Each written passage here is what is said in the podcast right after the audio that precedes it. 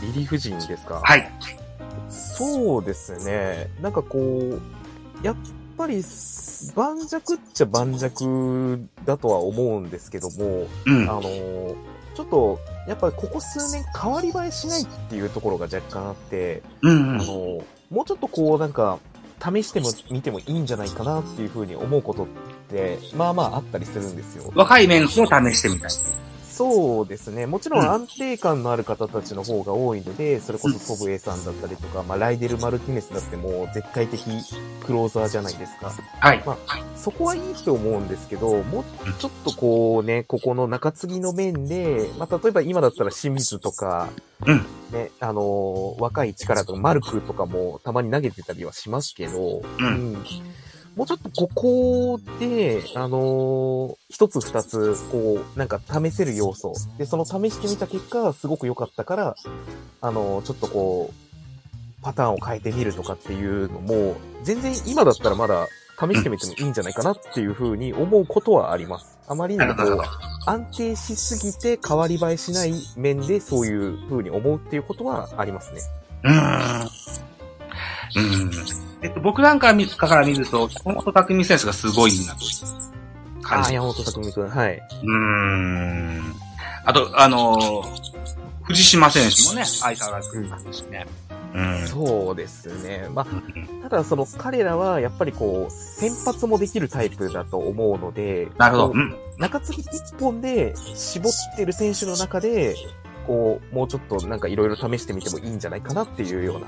うん。風に思うことは、まあ、ただあります。はい。なるほど。ちなみに、具体的にこの人がなんて名前があったりしますかあ、中継ぎでっていうことですかはい、はい。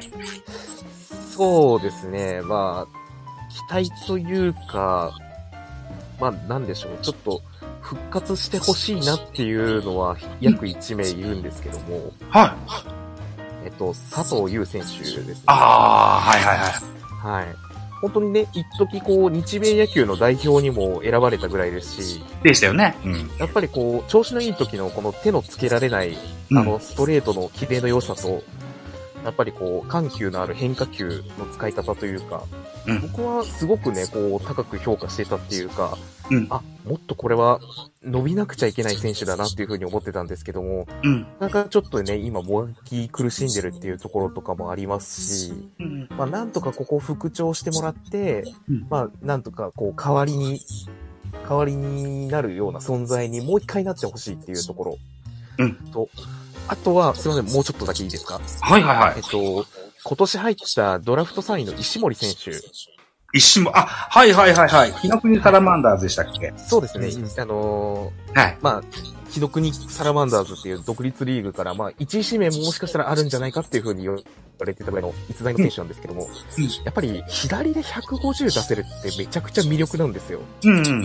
うん。で、コントロールの良し悪しとかはとりあえず置いといて、うんやっぱりその武器になる球速っていうものを持ってるっていうことであれば、うんまあある程度やっぱりちょっと2軍で磨かせておいた上で、あの、1軍で投げる日っていうのも、あの、全然もう早いうちに期待してもいいんじゃないかなっていうふうに思ってる一人ではあるので、うん。はい。僕はこの2選手ですね。くしくもあの背番号が隣同士なんですけども、25なる番ほのどね佐藤優選手と26番の石森大成選手、この2人に注目しております。 ありがとうございます。はい。えっ、と、香水さんはいかがですかわ若手のリリーフピッチャーでこんなのがもっと出てきた。わあ、リリーフじゃなくてもいいんですけど、選手が出てきたらいいよね。なんかあのですね、今年は僕はあの、バッターも含めて3人キーになる人がいると思ってたんですよ。はい。そのうちの、その、1人はバッターでアリエル・マルチネスなんですけど、ええあの、その残り2人が、その先ほどあ、あの、アキラさんと一緒で、あの、石森大成選手とう、んあともう1人あの、左のね、近藤蓮っていうピッチャーがいるんですよ。はい。この二人が本当に活躍してくれないとうん、優勝はないなと思ってたんですけど、うんこの二人、あの、石森選手は、あの、ぐいぐい押す左ピッチャーで、で、もうそれこそなんかあの、サムソン・リーとか、あの、 懐か高しい橋明文みたいな、あんな感じを僕は勝手にイメージしてたんで、ちょっと本当1年間65試合ぐらい投げてほしいなと思ってたんですね。なるほど。うん。で、あと近藤蓮投手っていうのも左ピッチャーで、これがなんかあの、スストレートがなんか、ナチュラル、なんか曲がるみたいな感じの人らしいんですよはいはいはいはい。だからこれも本当に武器なんで、なんかこの二人が本当に活躍してくれたらなって思ってたんですけどね。ちょっとその二人が出てきてほしいです、本当に。なるほどね。ああ。ひがたまさんね、はい。若手の選手の名前はちょっと出してもらったんですけど、はい、記憶は。はい何今かですあねり。ましたかまあ私、あの、選手、選手名鑑を見ながら、お二人の話をずっと聞いてます。 選手名鑑をお手お手持ちですか今、パソコンでね、ずっと見てます。ああ、なるほどなるほど。うーん。はなんか気になる選手とかいるい。気にな私はまだ全然その情報がわからないので、今、とにかく教えていただいた二人に注目しながら、これから見ていこうと思いました。はい。うんじゃあね、またお二人からじゃあもう一個ご教授いただきたいんですが、はい。 2年 ,2 年目の背番号19番の高橋宏斗選手いただきたいんです。はい。一軍で投げましたよね。なりましたね。はい。ね、えー、な、何回、何試合か見られましたか見ました。うんりました。あの、印象をぜひ教えてほしい。あ、じゃあ僕からはい、おい願いします。ます。えっ、と、やっぱりね、投げっぷりがすごくいいんですよ。高橋くんって。うん。あの、球速ももう当たり前のように150出てますし、それから、あの、変化球も、もう、高卒2年目とは思えないぐらい、綺麗の良さっていうのがすごいあって、うん。ついついこう、やっぱりバッターが見逃してしまうような球とかっていうのを、テンポよくどんどんどんどんポンポン放っていくっていうことができてるので、あのすごく、あの、本当に今後3年4年とか経つと、もうそれこそ手のつけられないぐらいになるんじゃないかなっていうふうに思ってうん見ていますね。本当にすごく楽しみな選手の一人ではありますね。なるほど。エースの器、入れますか将来の。そうですね。もう本当に日本代表にもなってうんほしいですし、うんメジャーに行くということであれば、ぜひ背中を押してあげたい選手の一人ではあるんですけども、なるほど、なるほど。ああ。大水さんいかがですかいや、あの、すごいのが、まずスタミナですね。あうんの、100球、あの、球数は多くなっちゃうんですよ。ちょっと、やっぱストレート当てられちゃうんで、ちょっと粘られちゃって、5回、この前とか5回100球とか110球とかいっちゃったんですよ。うん。なんですけど、100球超えても、ほんと150キロ前後出るんですね。うんうんうん。これすごいですよね。ちょっとあの、最近なんかみんなあの、佐々木朗希ばっか見てて、9回、9回 表147キロ台フォークとかってなんか、そういうのばっか見てるから、ちょっと麻痺しちゃってますけど、これ、高橋宏斗これすごいんですよね。100球投げて150キロ出るっていうのがうん、スタミナすごいなというのと、あとコントロールもすごくいいんですよ。なるほど。春のキャンプでストライクテストなるものを落合英二コーチがやったんですけど、うん確か2位になったんですね。ええ10球中24球ぐらいストライクになったんじゃないかな。で、しかも、置きに行ってんじゃなくて、思いっきり150キロ投げてストライク取ってたらしくて、だからこの制球力、スタミナ、これがありますし、で、あとちょっとあの、体が細いのがちょっとあのうん、若干心配にはなるんですけど、なるほど。うんちょっとまあ一年、ほぼ1年目ということを考えると、ちょっと今後、やっぱ200勝とかを目指してほしいなっていう感じがします。なるほど。それぐらいの器であると。はい。ね。特に、あの、背番号19ですよ。ちみさんがちょっと背番号。そうですね。うんうんあの、19がまた、バンテリンドームに帰ってくると。嬉しいじゃないですか。ね。注意しそます。うですうんうんで、くしくも今、落合英二監督、あコーチの方、はは話が出ましたけれども、えー新コーチに落合さん、から中村のりさん、森野さん、入ったじゃないですか。ね。はいはい。えっと、去年との違いがその辺にあるんですかね。あの、若手が出てくるのもそうでしょうし、ホームランも出るようになったっていうのもやっぱり感じられますかアキラさんいかがですか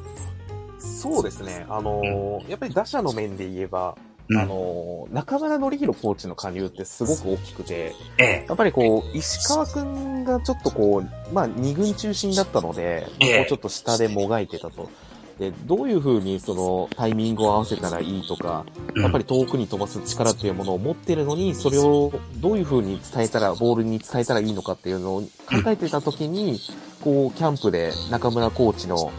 指導があって、うんでそれでこう、彼自体もやっぱり感覚を掴んで、うんもともと持ってた素質ではあると思うんですけども、その素質の面と自分が持ってる思考の面とでうん一致するっていうような的確な指導を行ってるっていうのがあって、やっぱり今、こう、チーム内でさっきも出たんですけども、ホームラン、トップ数うん。やっぱり3年目ですよ、高卒で。うんで、まあ、で、もう、どんどんどんどんこれから飛ばせるでしょうし、やっぱりこの間、あの、ね、巨人の菅野選手からホームランを打ってると思うんですけども、やっええぱりそれをバンテリンドームでやるっていうのは、やっぱすごいことだなっていうふうに思ってて、やっうんぱ。りこの大砲不足でもう苦しんでた中日にとっては、やっぱりもう一筋の光が見えてきたなっていう、そういうところでもう中村コーチも本当に様々ですっていうような印象は持ってますね。うんなるほどね。当うん然その合わせる力っていうところとかも大事なんですけども、根本的な。う、うんん。やっぱり飛ばしてなんぼっていう選手が、やっぱり2人とかそれぐらいはいないと、やっぱりチームって上がってこないと思うので、そうですね。それこそもう現役時代にポンポンポンポン、やっぱりホームランを量産してた、もうアーティストと言わんばかりの方にコーチとして来ていただいてたっていうのはすごくいいことだなっていうふうに、私はひしひしと感じております。なるほどね。ああ。小水さんね、はいはい。もう一人の大砲候補、向井選手のお話をしたい。はいはいはいはい。鵜飼選手のお話か。あのーひ思い切りがすごいいいんですよね。ちょっねとあのー初球から触れるっていう、その素晴らしさ。これな、ねなかなかあの、他の選手にいないんですね。特にね、あの、高橋周平選手とか、なんかあの、ツーストライクまでは絶対振らないみたいな感じに見えちゃうところがあるんですけど、ええ鵜飼選手はそれがないですね。初球から必ず振っていって、あのーピッチャーに、あの、なんだろう、プレッシャーを与えるみたいな感じがあって、それが見ていてうん、すごくあの、気持ちいいですし、うんあとあのーインコースをね、腕畳んで、なんかホームランにしちゃうみたいなのもあったんですよ。うなのんでちょっとあのーなんかいろんなコース打てたりして、で、しかも飛距離がね、詰まったんじゃないかなと思っても結構伸びていくっていうのがあるんで、うんこれは本当に、あの、今までにいないタイプうん。の中日のバッターだなと思うところがあって、今年あの、田中監督、あの、うん外国人補強をしなかったんですけど、はいもう。僕からしたら、あの、外国人一人補強したような感じに見えてますよ。なるほどね。ああはい。飛距離が出るのは、出せるのは才能だって言います。うんうんうん。うかい選手であったり、あるいはこう、石川選手であったり、あるいは周平選手だったり、岡林選手だったりがこう、揃って、えー、ハイアベレージで、ホームランも結構出たら、これは地元ファン、地元ファンとか、あのー、中日ファンの方々は大喜びですよね。うん。そうですね。今までそういにっなたい。時代、うんそういった時代を今後作っていくための1年になろうかというような、2022年と思うんですよね。そうですね。うん。ぜひでも、そんな中で、香水さんのこの間の収録では、堂林はまだ今度って言ってましたね。堂林欲しいですよ。えっと、お三人さんともに、あれですか、その、愛知とか名古屋とか、あの、その辺の、にお住まいでいらっしゃるんですか中京という、東海というか、地域そうは。ですね。はい。あ私、愛知生まれ、はい、で育すちですね。うんはい。平田さんもそうなんですかね。私今大阪です。あ、お住まい大阪なんですかはい。ああ、えっと、じゃあ、愛知の方だの方だったりすると、やっぱ中京大中京高校っていうのは思い入れが深い高校なんですかね。そうですね。やっぱりこう、選抜で優勝したっていうこともありますし、やっぱりあの、ね、中京大中京が優勝した年って、それこそその、堂林くんとかいた年でえ、で、あの、ね、あの、どっちかというと注目されてるのは、その、猛烈な追い上げをしてた、あの、日本分離の方だとは思うんですけどう、んうんうん。優勝したのはね、あの、中京大中京ってことは、あの、孫うことなき事実なので、そうですね。うん、やっぱりそういう印象の残る試合っていうのをやって、まあ、やってくれたというか、やってたっていうところですごく思い入れもありますし、やっぱり愛知って言ったら、まあ、愛工大名電か中京大中京、まあ、もしかそこに東宝とかが入ってくるかみたい な、なるほどそんな感じだと思うんですけども、やっぱり代表格ではあると思うので、そういう甲子園とかの常連でもあるので、うん、あの思い入れを勝手に入れてる人とかっていうのは、県民全体であると思いますよ。 なるほどね。特別ではあるということなんです。特別な存在だと思います。なるほどね。ああ、福島も今、ひがたまさんが大阪に今お住まいだと聞いて、はい聞いたんです。ええっと、もう一人の中日の宝物で、伊藤選手がいました。うんで、えーっと、今シーズン頭から外野でやるぞって言ってたんだけど、今はショートにされるんですよ、ね。二軍で。うん。うん。うん。山尾さんがなかなかこう、ここでやるぞというのが固まんないの、なんかありますかね香水さんいかがでしょうね あのー今、ショートで、今日なんか4打数3安打してるんですよ。もう一回、んあ何でしたっけファームで 4, 4打数3安打してて、ネオですかはい。はい。はい。で、なんだろうな、昨日だったかはファームでホームランも打ってて、うんうんうん。はい。長打も結構出てて、で、守備も、まあ、あの、映像あんまり見れてないんでわかんないですが、あの、ファインプレーは結構してるみたいで、うん。なんかもう、出来上がってきてるんじゃないかなって感じがします。だから僕はあの、なんだっけな、京田がこの前落とされたじゃないですか。はい。で、あの、三俣が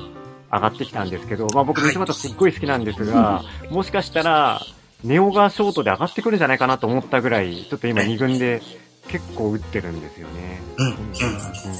なので、これからちょっとまあ、ショート、やっぱりその強打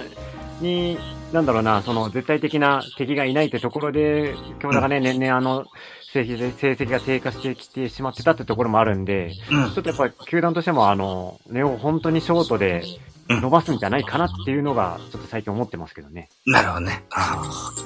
あ。あきらさん、ネオ選手ですかあのーうんやっぱり、その、外野もできるし、ショートとか内野もできるし、んで、やっぱりその、期待されてる感っていうところで考えると、うんやっぱりその、あまりにも素材が良すぎて、逆にこう伸びないっていうのはあると思うんですよね。うん。こう、やっぱり首脳陣がどこで使おうかっていう風に迷ってしまうっていうところ。うんもちろん、その本人が、その2軍で技術を磨いて、で、1軍に昇格して、まあ思う通りに結果が残せなかった。それでまたちょっと2軍でまたやり直しっていうのを繰り返してたっていうのもあるから、まあちょっと、ね、あの、迷いどころだとは思うんですけども、うんやっぱりね、素材が良すぎると、選択肢がそれなりに増えるっていうところがあるので、うん。やっぱそれは迷いますよね。外野一本にしようか、やっぱりショートで使おうか、それとも、たまにはピッチャーとかやらせてみようかなとかっていうのも、代打でもいいし、代走でもいいしっていう風に考えてたら、うん。うやんっぱりそれはね、あの、ネオくん本人もそうですけども、それはもう、ね、やっぱりちょっと固まらない以上はうん。伸びないですよ。うう。んん伸びないというか、やることがやっぱ同じになってきちゃうので、うん。まあ、そこをなんとかして早くうん、糸口をね、あのーちゃんと掴ん掴んでほしいというか、首脳陣もちゃんと考えてあげてほしいんですけども、うん。でもやっぱり上にいる、その外野陣もそうですし、内野陣も、やっぱりこう、期待の若手もそうですし、やっぱり安定し、安定のベテランもたくさんがいるのでうん、それはそれなりに、やっぱり層が着実に厚くなってきてるんじゃないかっていう、まうあん逆の期待の表れっていうところもあるので、うん。またネオくんが輝けるタイミングっていうものを十分待っていただいた上で、うんここだっていう時に一気に使ってほしいですね。なるほどね。ということで、焦らなくてもいいかなっていうふうには思っております。うん、なるほど、なるほど。わかりました。えっと、まあ、今回、立浪監督になりましたよ。今年からの。ええっと、今まで与田監督です。えーこのように監督や首脳陣、コーチ陣が変わるっていうこと。考え方や戦略も変わってくるかもしれないけど、ネオクラスの、あるいは石川クラスの、えー宝物みたいな選手を、お球団で、えー育てていくのであれば、やっぱ、あの球団サイドの方でも方針を固めといた方がいいのかななんていう思ってたりもするんですよね。あの、いつか、福谷選手が、えっ、と、ビジョンはありますかなんていうことを、公開、契約交換の時に言ったじゃないですか。うんうん。うん。あのしっかり、一一本化しとくとね、もうちょっとまた育成のスピードが変わってきたかもしれないななんていうふうに思ってたりもするんですけど、まだ、まだ若い選手ね。ここからまた期待しました。いうふうに思っています。はい。と、お日がたまさん、はい。中日ファンの方々に質問をぶつけたりと、みたいな話を序盤にされてらっしゃったと思うんですけども、なんか、お思い浮かばれましたかねもうすごいシンプルに、はいあの、多分、なんていうんですか、今聞いてくださってる皆さんってすごい野球大好きな方々で、今お二人がずっとね、喋っておられたようなことを、うん、そうだとか、なるほどなとかっていう風なうなずきがありながら聞かれていたと思うんですけど、うん私はちょっとそこまでの知識も何もないので、はぁはぁって思いながら聞いてるんです よ。で、もう非常にシンプルに、その、今までずっと低迷していた、私が2014年からファンになって、応援してきたけど、なかなかその上に上がれない、その中日ドラゴンズは、今年は、そして今年から来年にかけては、どうですか、今後の予想図ですね。そうです。優勝できそうですかえっと、じゃあ僕からいいですおか、願いします。優勝の可能性は十分にあります。おお。はい。というのは、あの、今までと決定的に違うのは、うん保守が固定できてなかったんですよ。うん、うん、うん。うん。正保守の存在。はい。今、正保守として定着してるのは、背番号35番の木下拓也選手。おお、打つ人ですよね。打ちます。そして肩も強いです。うんキうんうんャッチングもうまいです。うーん。もう、この方がね、司令塔をやっているうちはね、中日の黄金時代、再来はね、もう、すぐそこまで来てると。素晴らしい。いう風に見ても僕はいいっていう風に、本当いや、本当に大げさじゃなくて、本当に思ってます。でかいですよね。大きいです。救世主どころか、もうんうこの人がいなければっていう感じだと思うので、んうんだってもちろんそものうん。あの、伸アびッてキきーてヤさんほは、しい。うんうん。軍事選手が好きだったんですもんね。あ、そうですね、軍事選手。そはいその軍事ファンのアキラさんが木下選手を褒めるってことはそういうことですよ。うーん。うんそうですね。やっぱりこう、そん、まあ、その存在ありきじゃないですけども、うん当然、その、やっぱり軍事選手とかもそうですし、うあの、同じキャッチャーで言えば石橋幸太選手とかも、あの、ネオ君と同級生の子でいるんですけども、まあ彼もなかなかすごいセンスを持っていると。やっぱり、キうんャッチャーの技術でもそうですし、バッティングの技術もあるので、うんまあ、こう、やっぱり伸びてきてほしいなっていうのはいっぱいいるんですけども、やっぱり正捕手いるといないとでは、やっぱり球団の状況って大きく差が異なってくると思うので、うん。うん一人こうしっかりとした司令塔、そして打てるっうんうていんう、この、まあ、これこそ二刀流ですよ、いわゆる。こういう二刀流もありだなっていう存在を、こう、私、あの、中日ドラゴンズにはこういうすごい選手がいるんだぞっていう風に示してくれてるから、もう今、正捕手でやってる以上は、優勝の可能性は間違いなくあると思います。なるほど。わはいかりやすい。香水さん行きましょうよ、じゃあ。いやー、そうですね。僕あの、低迷時代でも、毎年、いや、今年は優勝できると思って、思っちゃってたたちなん で、うん。なんとも言えないんですけど、やっぱり、自分の応援してるところだなって色眼鏡使ってみちゃうんで、あれですけど、まあ、あのー今年はやっぱりその、気合が違いますよ、やっぱり。あのー、笹見監督、やっぱ12年間、あのー思い、その、詰まってた思いを今ぶつけてますから、うん、まあその、監督の意気込みが違いますよ。うん、あ選手にもなんか、テレビ見てても、いろいろ言葉かけてますし、なんか、ね、兄貴分みたいな感じでも接したりしてますし、あやっぱそれに選手が乗ってきてますよ。なんー、かあの、表情豊かですもん、去年までと比べて。なんか石川高隆也なんて、あの、開幕2戦目でしたっけあの、巨人とね、東京でも戦った時、押し出し支給をもらっただけでガッツポーズしてましたからね。ですね。あ今日覚えてます。かね。はい。うんそれくらいあの、感情を爆発させてるんで、ちょっとこれは、ちょっと、なんだろうな、もう技術以上のものが今後ずっと出てくんじゃないかなと僕は思ってますんで、ちょっと全然、あの、優勝とか、もう、今年は、なんだろうな、あの、底力蓄えるとかじゃなくて、全然狙えるんじゃないかなと僕は思ってますけどね。はい。ということです。はい。だから、まだ、まだというか、シーズン始まったばかりだから。うん。僕みたいな巨人がゲームやりやり方してたらすぐに濁してくると思うん で。全然さらっと変わらないそうな気がしてて、 あの、不安ではあるんです。うん。はい。というような形でございます。えっと、現在、あの、大島選手もいらっしゃるかもしれないけど、勝野選手ってね、脇腹つうんって。るんですよね、確か。はい。うん、これはちょっと大きいかもしれませんが、うーん、笠原選手ですとか、あ、違う、違う、小笠原、小笠原選手ですとか、 えー、帰ってきてますしね、小笠原選手ですとか、どうでしょう、回していくんですね。えー、うう投手陣の一中日が打てるようになったら、それを負けるわけないと思いますからね。うん、思ってますよ。うんということでですね、えーっと、今日は1時間だけで終わろうと思うの。お三人さん。はい。はい。よろしいですかね。最後に番宣かなんか入れていただくといいかなと思うんですけど、あっきらさんいかがでしょう私ですね、ありがとうございます。えーっとですね、私は、えー普段ラジオトークにて、まあ、あの、主に雑談配信なんですけども、えー、お気楽ライブ突発という番組やらせていただいております。あのーまあちょっと、僕、もともとこう、リスナーとして長く活動してはいたんですけども、たまにこう、ライブやりたいなっていう衝動とかに駆られるっていうタイミングが多かったので、うんその衝動に駆られた気持ちをこう、番組名として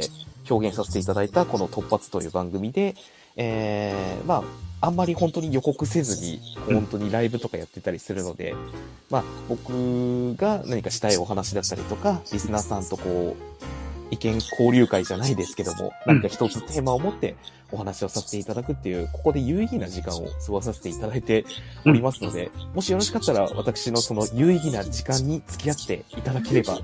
嬉しく思っておりますので、皆様のご来場をお待ちしております。よろしくお願いいたします。よろしくお願いします。えーと、じゃあ、今度ひ、ひがたまさんいいですかはい、ありがとうございます。私もラジオトークで毎日夜中の12時から365日欠かさずライブをしています。えっと、まあ、なんか誰かの声聞きたいなっていう時に誰も知り合いないとなんかちょっと寂しいじゃないですか。だけど毎日絶対12時になったらこの人が喋っているっていうそういう場所になりたいなと思って毎日喋ってます。で、私お芝居してまして今度5月の28日に公演がありますので、まあ、そんな話もちょこちょこしながら私も基本的には雑談で、まあ、30分程度お話しさせていただいてますのでもしなんかちょっとね寂しいな今日っていう時は来ていただいたらほっこりできるような時間を一緒にお届けしたいなと思ってますのでよろしくお願いし ますよろしくお願いします。じゃあ最後、香水さんお願いします。はい。えっ、と、僕は、えっ、と、ラジオトークで日日これ中日っていう、ほぼ収録がメインですけど、うんえっ、と、で、あと気が向いたらっていう感じで、ちょっと配信させてもらってます。うんで、たまにですね、ライブは、えっ、と、土日がほぼに多いんですけど、えっ、と、ダゾーン見ながら気まぐれ配信みたいな感じで、えっ、と、中継、中日戦の中継をやってます。もう、あの、話題はもう、ほぼ100%中日ドラゴンズのお話ばっかです。はい。ので、よろしくお願いします。はい。中日特化番組ですよ。はい。はい。ということで今日は、えーサブタイトルにドラゴンズキャストとつけましてですね、これを編集したものを、ポッドキャストにアップしようと思うんですけど、終始なんかハウリングみたいなの、これは直せないと思うけど、おそらくそのままだと思うんですけど、え、あのー、苦しいかもしれません。いただきたいと思います。はい。あと、アッキーナさんは楽天のファンでもらっしゃって、そうですね。あのー私、その中日ドラゴンズファンをやらせていただいている傍ら、2005年の創設期からの楽天ファンでございまして、あのーというのも、さっきちょっと理由は言わなかったんですけど、まあ理由というか言わなかったんですけども、僕、中日ドラゴンズを応援し始めた時に、山崎武史選手の大ファンで、はい、山崎武史選手の、まあ、ほぼほぼ追っかけてたっていう感じでもあるんですけども、うんまあ、途中でオリックスに移籍されて、オリックスの2年間ほども応援しておりましたし、んでそこであの、新球団ができて楽天の方に移籍した際に、まあ、もともとその仙台という土地も縁のあるところだったので、うんあ、ちょっと応援してみようかっていう風に、山崎武史選手と一緒に応援するみたいな形で、楽天も、はい、あの、創設期から、かれこれ、十何年、17年か、もう応援させていただいておりますので、また、楽天のお話もあれば、ぜひとも呼んでいただけると、 ぜひぜ幸いでひ。ございます。今すごいですよ。21勝6敗1分けなんでしょはい、もう、おかげさまで、あの、球団新記録の8連勝をすね記録することができました。逆転勝ちです。ありがとうございます。はい。ということで、あの、今、えっ、と、楽天の特集をぜ ひ、ぜひ、お願いしたいかなというふうに思っております。はい、一番に呼んでください。よろしくお願いします。立ち上がる山崎、名古屋の意地だと。これは応援歌なのかなはい、中日時代から受け継いで、楽天でも応援、この応援歌を使っておりました。えー、かっこいういん。あ、ちなみにね、我が家では三、僕島根県住んでますけど、三テレビを映るんですけどね、三テレビの方では、中日対阪神が解説山崎だけ。だったみたいですね。うんうんそうなんです。はい。といったところで本日はラジオトークライブでのコラボレーションでの収録とやらせていただきまして、残りが1分とちょっとになります。本日のお相手、秋田さんと、香水5724と、日がたまさん、お三人さんともラジオトーカーの方でした。はい。どうもありがとうございました。 ありがとうございまありがした。とうございましたすごく勉強になりました。はいありがとうございます楽しませていただきました。ありがとうございました。はい。えっ、と、残り1分弱ですが、あのオフトークという感 じで、あの、時間ちぎりまでやりましょう。 はい。なんとか今日ノープランだった割には結構、なんとか間に合ってですね、治療ね。うん。なんか言い漏らしみたいなことありませんでしたかね大丈夫でしたかねこれが喋りたかったのにとかありませんでしたそうですね。もう、あの、今までのネガティブな中ファン思考っていうのは、もう今年は多分ないと思うので、早めに優勝に向かって、皆さんと一緒に突き進んでいきたい所存でございます。はい。じゃあ、また、中日ファンのお三人さん方でもまたコラボレーション等々していただいて。そうですね。うんまたいろいろ教えてもらいたいです。ね。はい。そう、また、ひがたまさんもハッシュタグ企画があれば参加しますから。はい。はい。じゃあどうも、こんなとこですかね。ありがとうございました。